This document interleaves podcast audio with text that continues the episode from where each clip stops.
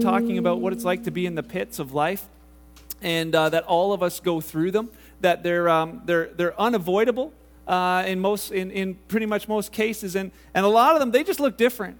And today, maybe your pit looks different than the one that, uh, than, the, than your neighbor's. But some of them are things like this. You're in a difficult marriage and uh, it's um, you, you know, no end in sight. You know, or you're single and you wish you weren't. You know, you've been waiting and waiting and waiting, and it's like it just feels like you're stuck you know, financial crisis. Maybe maybe everything's falling apart for you, losing your job, and you know, all of a sudden your your car breaks down, and you know your appliances break down, and you're living a country music song right now, and everything like your dog's dying and whatever else, and it's just like your your life is is kind of a mess. Maybe your kids are making poor choices, and it's like, man, you you thought you've done everything you could to raise them right, and now they're they're making the wrong choices, and it's it's just getting you. Uh, you're at that spot of you know hopelessness, maybe maybe a physical illness. And maybe the doctors say it's terminal. And, and for you, that just is a, a difficult, difficult place to be. And maybe for some of you, it's just that you just feel distant from God. You knew at one point, you're like, man, I, God spoke to me. I, I, I could hear his voice, but it's been a while. And you feel like you're just in that spot of despair. You're like, I don't know if he cares. I don't know if he's listening. I don't know if he hears. And uh, you may find yourself in one of those pits. Last week, we talked about how you end up in some of these pits. Sometimes you, you, you, did it to yourself. You dug a hole and you jumped right in. You know, you did stuff that, that you know you shouldn't, and that's where you end up with the consequences of that. For others, it's been other people that have put you there. You know, it wasn't your choices, it wasn't the things you decided, but others have done things or decided things, and because of that, you find yourself in a pit, a pit of despair or, or difficulty. And, uh, you know, for some, it's neither one of those. You just sort of slipped into a pit. It was this, this perspective that you have, you know, of the world or perspective that you have of life, and all of a sudden you just you kind of wake up and realize, well, wait a second, I'm in a pit and I don't even know how I got here.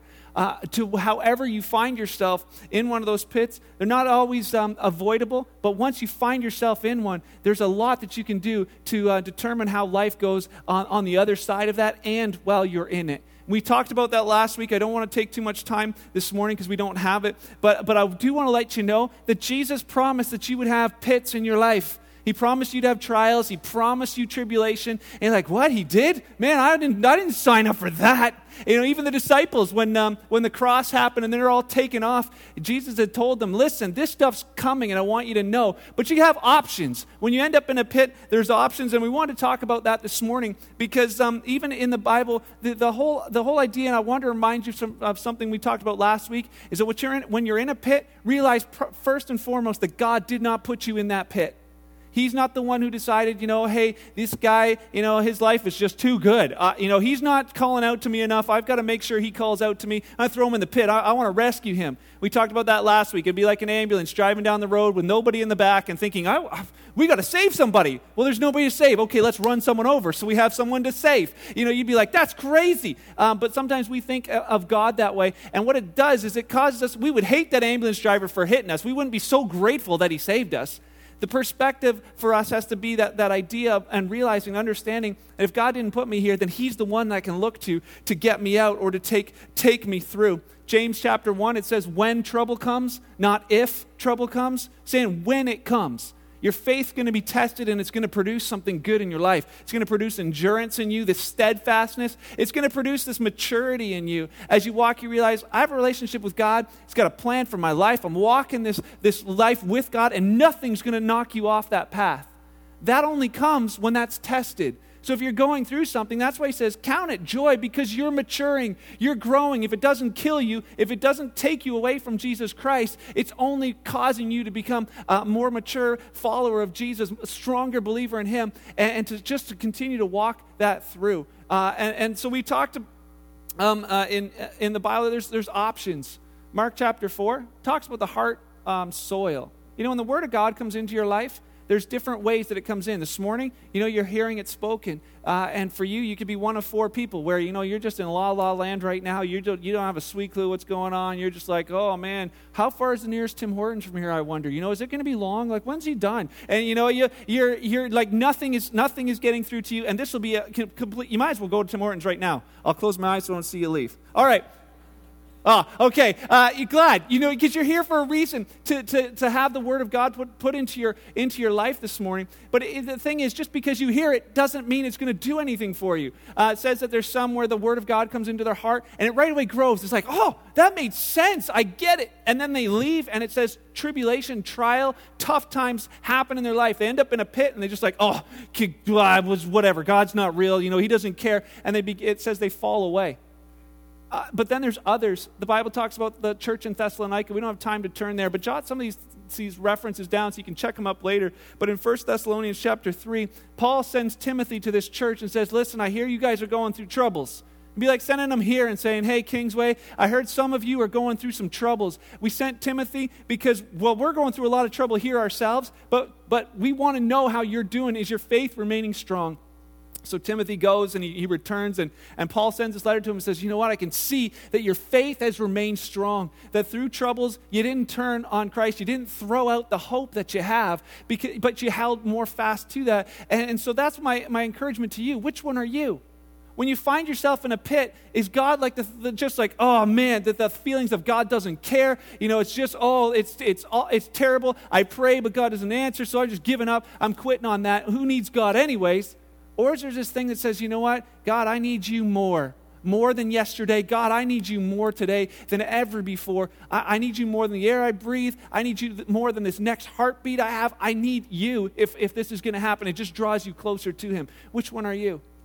This morning, as we. Um, we, we look at it. Last week we, we talked about a few points. You can find that. I would say this uh, this morning that, that it's part two of a, of, a, of, of, a message. So please listen to part one especially if, if some of this uh, grabs you because you need both sides. Otherwise you, you, you, know you may think that i'm saying oh uh, some well i'm saying things that i'm not saying. And, and i want I, am you I want you to realize too that you know that where god the part that he plays and the part that he doesn't um, realize that god didn't put you in the pit realize that that um, you're not the only one in a pit. Realize that um, the, the love of God hasn't changed for you. Don't doubt that when you find yourself in a pit. And last week we ended with the thought of waiting. When you're in a pit, here's what you can do you can wait. And you're like, we were talking about that with a lady in our Saturday night service said, if I keep waiting, I'm going to die. You know, like, I can't wait any longer. This, this is terrible. And she's dealing with some physical Ill, um, ailments. It's like, I just can't wait. That's not what he was talking about. But he was talking about um, the same the, the word waiting we want to take a look at that psalm chapter 40 verse 1 what did david do when he found himself in a pit uh, the interesting thing about this psalm is that the first part is all that you've heard it says god you rescued me out of the pit but the the the, what, the context of this actual writing if you look at verse 11 David starts talking about, hey, Lord, don't hold back your tender mercies from me. In verse 12, he's like, troubles are surrounding me. There's so many to count. My sins pile up so high I can't see my way out. They outnumber the hairs of my head. I've lost all courage. Wait a second, Dave, didn't you just get rescued from a pit? Yeah, but he's writing another one. He's like, Lord, please rescue me. Come quickly. So as he's writing this, he's not just been rescued from a pit, he's actually in a pit. So when you find yourself in a pit, you can learn from what David has done through Psalm 40 to say, you know what, if he was in a pit that he doesn't really describe. He doesn't say this is what this pit was. It just was, it was miry, it was mucky, it was slippery, and it was a, a, a pit of despair, pit of hopelessness. That's what he found himself in, and that could be anything for you. So I want to encourage you when you find yourself in that place to, to, to think of some of the things that, that David did and to put those into practice in your life to see the same, the same things that, that you might be able to say at the beginning. Yeah, he rescued me from that pit, he took me out of that. Um, the Hebrew, it just says in, in um, uh, verse 1, it says, I waited patiently. That word's actually the same word. He says, I waited, waited for the Lord.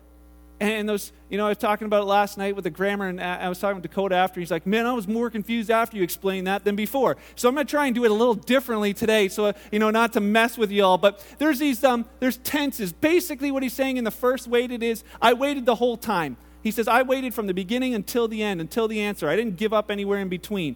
And he says, the second waited is, "While I was you know, while I waited from beginning to end, he says, I was in a process of waiting the whole time. It wasn't like this ADD waiting, like, oh God, you know, I'm going through this really tough stuff and like, whoa, French fries. Oh man, you know, that's awesome. Oh, you know, Lord bless this food. And like, oh, okay. oh, wait, no, no, no, no. I'm waiting for something. God, you're right. I, you know, I'm in this, I'm in this spot. God, I know you can take me. Whoa, shiny, let's go. And it's like this, this whole idea of ADD prayer where there was just absolutely no focus. Like when you, when you're kind of going through a tough time, you're thinking about him, but it wasn't this constant God, you and me. God, you and me. Uh, we're going through and we're getting through. Uh, and that's the, the idea of David saying when, when he finds himself in a pit, he's like, my focus just gets from all of this straight just to him. This is how I'm waiting on him. I'm, there's an intent in, in what I'm doing. You know, the good things in life, they're, they're worth waiting for. Anybody ever eat a green banana? Can you just taste the feeling on your teeth right now as, you, as we talk about that? It's just gross, right? It's like you know that you should have waited two days for that banana to turn, to, to turn yellow and to be perfect. It's like, oh, it's great. You know, it's worth waiting two days for a banana to ripen. But if you're kind of in that waiting mode of whatever, you'll be the guy like me who comes after two days, but it's actually been six days, and there's this rotten banana, you know, in your office, and you're like, oh, you know, fruit flies everywhere. Why? Because you there wasn't this intent, intentional waiting. Intentional waiting is like my kids who wake up every morning go, is it, is it yellow yet? Is it ready yet? You know, can I have a banana yet? It's this whole thing of, I want it. It's worth waiting two days. You know, if you're going to have a baby, and 10 of you are, there's, um, there's uh, this idea of waiting. And when we say somebody's pregnant, what are they? They're expecting. So there's this idea of, you know, I'm not just waiting for it to happen nine months. There's this planning, and there's this there's expectancy that it's going to happen. That baby's on the way. Some of you are, you know, renovating a room to make room for this baby. Some of you are renovating your whole house just to make room for this baby. And, and there's this idea of expectancy that that it's going to happen, and you're like, I know I'm going to have a baby. You're not thinking, oh, you know, go to the hospital, and go through labor, and maybe it'll be a little cow, you know, or a little sheep or something. You know what it's going to be. You know it's going to be a baby. Uh, and, and boy or girl, maybe not. You know, what color hair, maybe not. But you know it's going to be a baby. There's an expectancy of what it's going to be. It's worth waiting nine months for that baby. You know, if you realize you're pregnant, you're like, whoa, I'm pregnant. I'm going to wait nine days and then I'm having this thing. What happens? It ain't pretty. Doesn't survive. You know, you say it's worth waiting the nine months. Maybe you wait nine weeks and you try and rush that thing. Not pretty. It's not going to survive. And, and I want to encourage you that it's worth waiting the nine months for a baby. For some of you in your teens, you're like, "Oh, I don't know. How does this relate to me?" See, there's things like waiting for uh, waiting for sex until you're married is something that's worth waiting for. But I gotta wait years and years and years. Yeah, yeah, you might. But I'll tell you, it's worth waiting for. Some of these things, when you realize, oh, you know, it's whatever. I can't. I don't want to wait. I don't. I don't have. There's no intention. I'll just kind of take life as it goes. It will. It will take you as it goes. You know, there's no condemnation for those of you like, oh man, I was that person. You know, uh, you know, I'm married now. But uh, how many? I, in all the counseling I've ever done, I've never had anybody say to me, oh man, I wish I had sex with more people before I got married. You know, I just really regret that. You know, I couldn't have told my wife about how good she was compared to at least hundred other women. Ne- never heard that. And, and yet, the reason I want to say this this morning so some of you, you know, there's this thought that, oh, the movies and all that stuff is so true. If, if that's what love really feels like, oh, that's what it's going to be. He says there's this idea of being intentional and waiting and saying, you know what, I'm going to get there I'm, eh, because it's worth waiting for. I can tell you that, you know, marriages, there's marriages on life support because of the idea of not waiting. This idea of thinking we're going to rush things. And you know what, I'll tell you something. As you're going through pits in life, maybe that's that single and waiting to get married pit you feel you're, feel you're in. Wait it out wait it out intentionally. But whatever it is, wait it out because on the other end of waiting, there's something good. Um, David did some couple other things. Um, Psalm 40, verse 1, it says that he waited patiently for the Lord to help. He says he turned and heard my cry. So it wasn't just he was waiting, it says he was crying out to the Lord. And I want you to notice a couple things here. When you find yourself in a pit, David says he cried out to God, but it says he cried out to him first. I saw this thing on, uh, on a little poster that said, When all else fails, pray. I was like, oh, like, like, like, like, like, that sounds really good. You know, but it's really not that good. The, you know, the Bible says pray first. You know, it's like when all else fails, it's the last thing we do. Oh, God, I tried everything else. I'm going to pray. He, he's saying, go there first. Cry out to God first. Sometimes we, uh, we fail to cry out to God because we're busy trying all of our other stuff. Sometimes we, we don't cry out to God because we don't realize we need Him. You know, the, the most dangerous pit is the one you don't realize you're in. Some of you here, you don't know the Lord this morning. You feel like, you know what, I'm not a really bad sinner. I, you know, I haven't done a lot of bad stuff. You know, I'm kind of a good sinner. I need a little help every once in a while with some things, but, but I don't need a Savior. That's a pit that you don't realize you're in. That's a pit where the ending is, is, is an eternal pit. That, there's a, there's a re- realization that every one of us will stand before Christ one day and we'll have to give an account for our lives. And it won't be the good things versus the bad things. It'll be what did you do with Jesus? Did you receive the free gift of salvation? I, I did everything for you. Did you receive that? Did you, uh, did you believe that, that Jesus really did die, really did live on this planet, really gave his life for you? Do you, do you believe that? And have you uh, said, God, you're boss in my life? I, I'm not anymore. If you haven't, you're in a worse pit than, than any of the other ones you think you might be in. I would encourage you just to call out to God from that place this morning and see one of the greatest miracles, which is salvation, which is change, which is freedom on the inside. You know, sometimes we don't cry out to God from the pit we're in because we've made it home. We've moved the lazy boy in, we've put up curtains, and we're like, this is my pit. This is where we've given up the hope that we'd ever be free of that pit.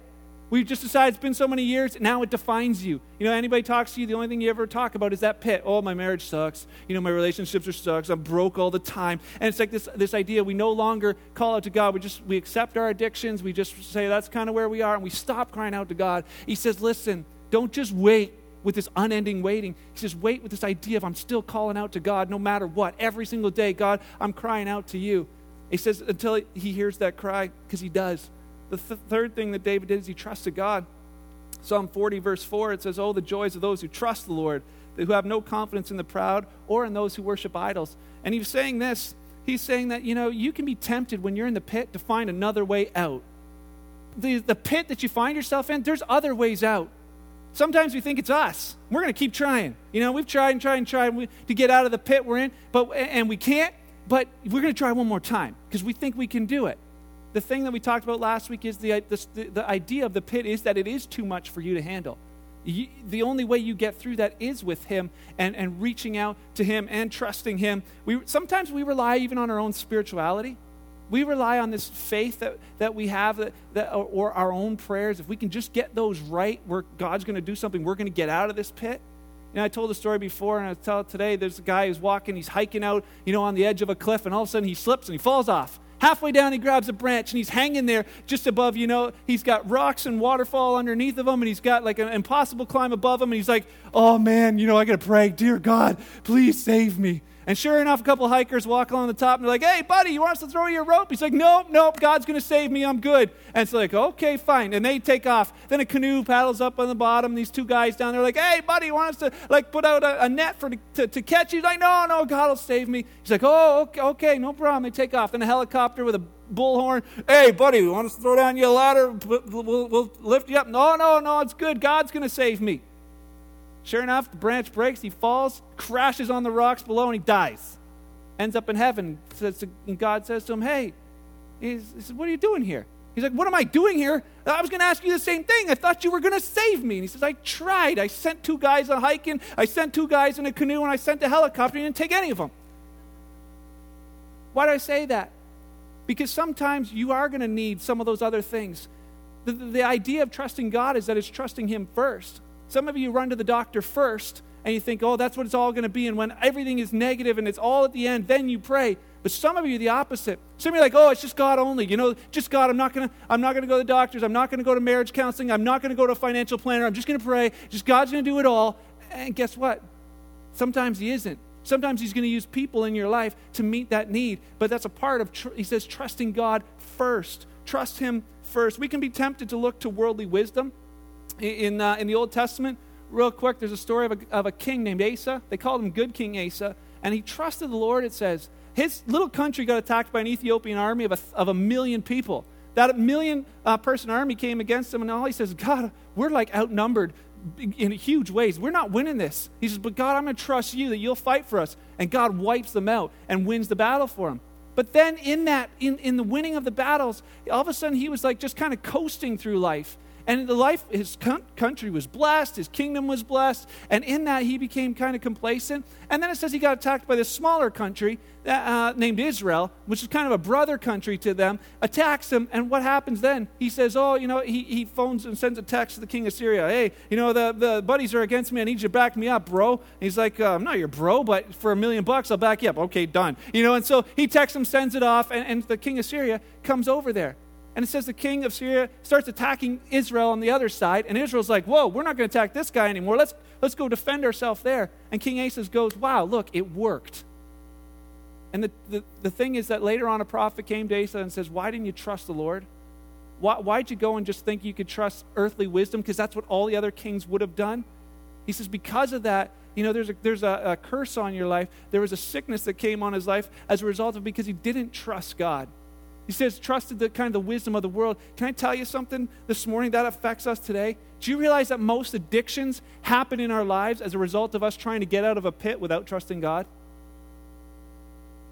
because those addictions promise a freedom that, that we think we can have. Uh, young people, I, I, somebody sent me a, a, a, Facebook status of a young girl. She said this, Mom, you, this was her status. Mom, you told me that drugs are bad, dangerous, addictive, deadly, etc., but you never told me that they would help me forget the pain that is my bleeping life. And for her, it was her thought of, yes, as I'm taking these drugs, it helps me forget the pain that is my bleeping life. And it works for a while. See, some of you thinking, you know, drugs might be the answer because it works, but it only works for a while. You end up back in a deeper pit than you'd ever hope to get out of. For those of you who've conquered addiction, you know, you guys are free of it. You would, you would agree with me that these years that it, that, that it was wasn't worth it.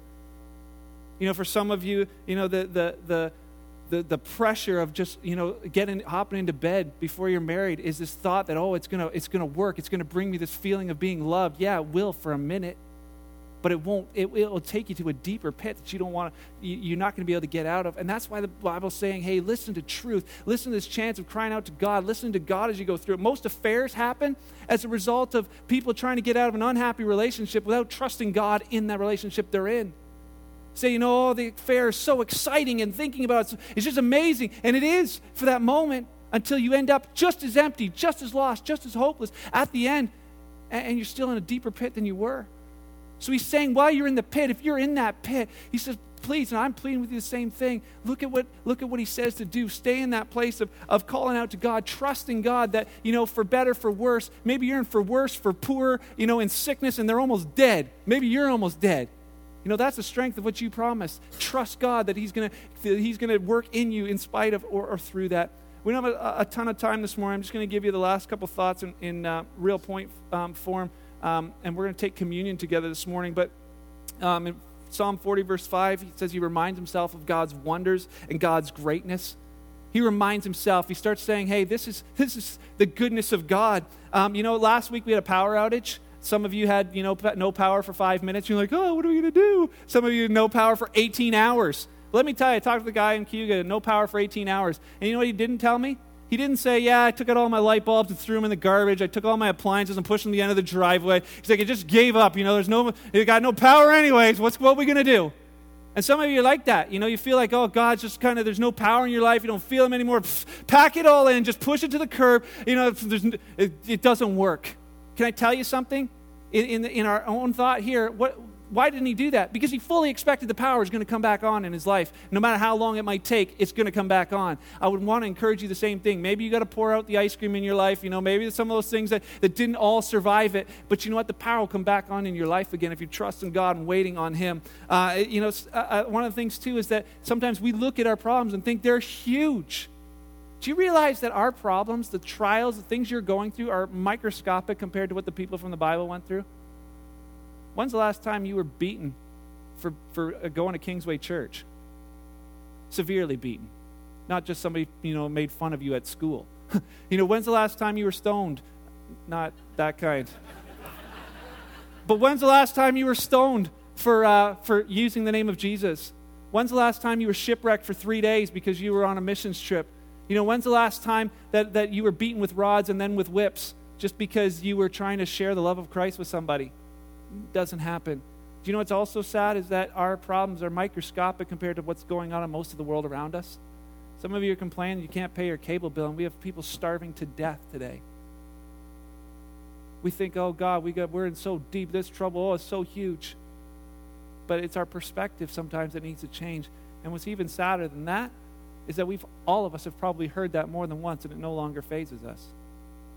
You know, God's reawakening that in my life, that there's a world around us that we have to do something with that there are justice things that need to be taken care of, that we have all the power and resources in our country to do, and we, we focus so much on what we don't have here, we forget we're the richest people on the planet. The richest 1% of people on the planet. Stop telling God how big your problem is. Start telling your problems how big God is. He's huge, He can handle it.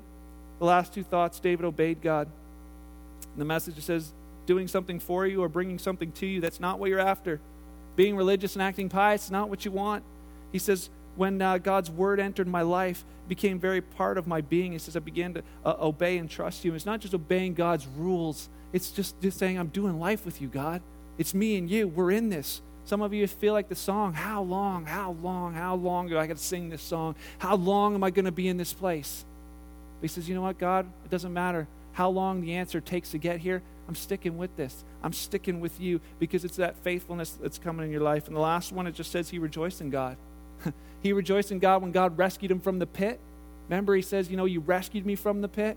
But when's he singing that? He's singing it while he's in a pit.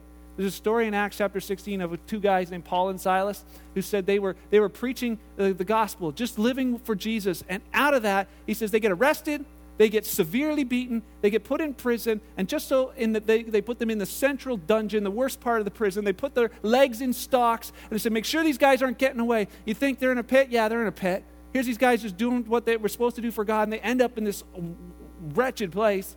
It says at midnight, the darkest hour, it says, What are they doing? They're singing and praying, giving thanksgiving, and they're singing loud enough that the other prisoners can hear them, and a miracle happens. God shakes that prison, opens those doors, sets prisoners free.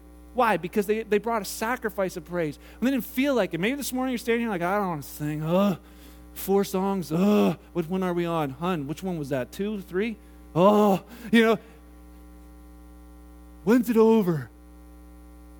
I would encourage you to say when you come here, you don't feel like praising God. Maybe you, you wake up Monday morning, you don't feel like praising God, to begin to sing and begin to remind yourself of who He is, how great God is, to begin to sing those things out. Because you know what happens? Freedom happens in your life then. The sacrifice of praise brought them freedom for them, for others. And it says that the whole the jailer, he, he came to know the, the, the, Lord and his whole family. Why? Because, you know, in the, in the pit you're in, there's others who are going to be affected by how you deal with being in the pit that you're in.